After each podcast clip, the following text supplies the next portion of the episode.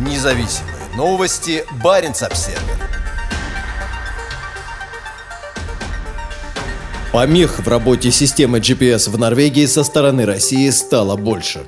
За последние несколько дней четыре пассажирских самолета сообщали о потере сигналов системы GPS при полетах над северо-востоком Норвегии. С момента российского вторжения в Украину количество дней, в которые регистрировалось глушение, превысило 20. Россия виновата в глушении GPS-сигналов, которое мешает работе гражданской авиации в приграничных районах соседних стран, от Калининградской области на юге до Кольского полуострова на севере. Киркенес, ближайший аэропорт на территории норвежского восточного Финмарка, находится всего в 55 километрах от долины реки Печенга, где базируются и проходят боевую подготовку российские 200-я мотострелковая бригада и 61-я бригада морской пехоты. Норвежские военные ранее неоднократно указывали на Печенг Печенский район как на место расположения подразделений радиоэлектронной борьбы, направляющих сигналы помех в западном направлении с целью создания проблем в работе глобальной навигационной спутниковой системы. Сейчас частота глушения со стороны России достигла максимальных значений за все время, заявил представитель норвежского управления гражданской авиации газете Dagbladet в субботу. В управлении подчеркивают, что безопасности полетов ничего не угрожает, поскольку у пилотов есть альтернативные резервные системы для навигации при посадке и взлете. В Финмарке 11 аэропортов, куда рейсы совершаются каждый день. В районе расположенного по соседству с Россией полуострова Варангер, помимо Киркинесса, аэропорты есть также в Ватсё, Вардио,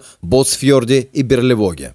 По мнению Николая Герарда из Норвежского управления связи, глушение следует рассматривать в контексте российской войны с Украиной. Источник этого вмешательства находится к востоку от границы в Восточном Финмарке, и мы не говорим о законной деятельности, рассказал Джерард Дагбладет. Баренц Обсервер впервые рассказал о помехах со стороны базирующихся на российском Кольском полуострове военных в направлении Норвегии в конце 2017 года. Через год, во время учения НАТО, глушение GPS-сигналов мешало рейсам регионального авиаперевозчика Вайдеро до самого Лингена, расположенного в сотнях километров от российской границы. Предупреждения о российских средствах радиоэлектронной борьбы, создающих проблемы для гражданской авиации, получали и пилоты, совершающие рейсы в аэропорты Раваньеми и Ивола на севере Финляндии.